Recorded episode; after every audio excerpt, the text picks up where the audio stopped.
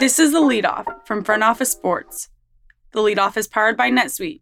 2000, 2008, 2022. When it comes to the economy, those are some scary years. Dot com crash, housing crash, and the roller coaster we're going through right now. One thing is certain it's a dangerous time to not know your numbers. But over 31,000 businesses have the confidence and clarity they need because they rely on NetSuite by Oracle, the number one cloud financial system. Right now, NetSuite is offering a one-of-a-kind flexible financing program. Head to netsuite.com slash front office right now. netsuite.com slash front office. That's netsuite.com slash front office. It's Monday, November 14th. I'm Abigail Gentrup, business writer for Front Office Sports. Here's what we're following in the business of sports.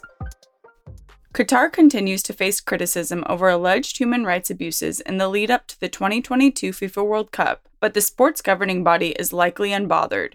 The tournament, which starts on November 20th, is expected to deliver record revenue for FIFA, topping the roughly $5.4 billion Russia made at the 2018 World Cup. FIFA has already sold around $240,000 hospitality packages, nearly 3 million tickets, and broadcasting rights, Fox and Telemundo purchased rights to the 2018 and 2022 tournaments in 2011 for a reported $1 billion combined. The body is expected to beat multiple financial targets for its 2019 through 2022 cycle, according to Bloomberg, primarily due to the World Cup. FIFA will likely surpass its revenue target of $6.4 billion.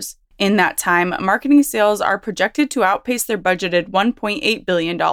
Meanwhile, Qatar anticipates $17 billion in economic impact despite paying $220 billion in costs.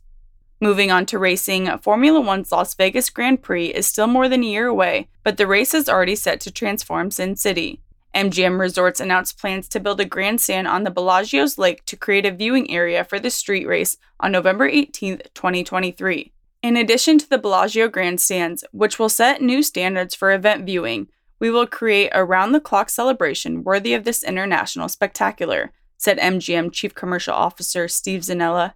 Access to those seats will be limited to MGM's packages that include tickets and rooms. Demand has already been strong, and F1 will release additional rounds of tickets. Prices will start at $500 for a three day general admission ticket, rising to $2,500 for grandstands, and up to $10,000 for shared hospitality areas. Down under, Tennis Australia has agreed to its biggest media rights deal ever. The governing body announced a broadcast extension deal with domestic commercial network 9 from 2025 to 2029, worth more than $283 million. The price tag doesn't take into account advertising rights, retained rights, and promotion, making the agreement much more valuable. The advertising dollar value is worth around $6.7 million per year, according to the Sydney Morning Herald. Nine's extension highlights the success of its current $230 million five year deal with Tennis Australia. The 2022 Australian Open, which generated $405.3 million in economic benefit over the last two years and $2.71 billion in the past 10, attracted a record 3.84 million viewers across the country to its women's singles final. The All Aussie men's doubles final had the highest ever rating of men's doubles matches with 2.48 million tuned in. And finally, the fate of the Arizona Coyotes rests in the hands of the public. The Tempe City Council voted unanimously to put a proposed new arena and surrounding development before a voter referendum in May 2023. For the vote to proceed, the City Council first must approve several agreements related to the project's zoning, development, and general plan. Bluebird Development, owned by Coyotes owner Alex Meruelo, has proposed a $2.1 billion development, including a 16,000 seat arena, a practice facility, hotels, retail, apartments, and a theater. Following a dispute with the city of Glendale over Gila River Arena, the team moved to Arizona State University's Mullett Arena, whose 5,100 capacity facility is less than a third of the size of every other NHL arena. Arizona will have another political battle on its hands if the May referendum proceeds as planned, as the Coyotes project is opposed by the city of Phoenix. If you love the leadoff, you'll love Front Office Sports Pro. Front Office Sports Pro is a new membership product that provides business leaders with actionable, timely insights on the most promising opportunities where sports meets industry.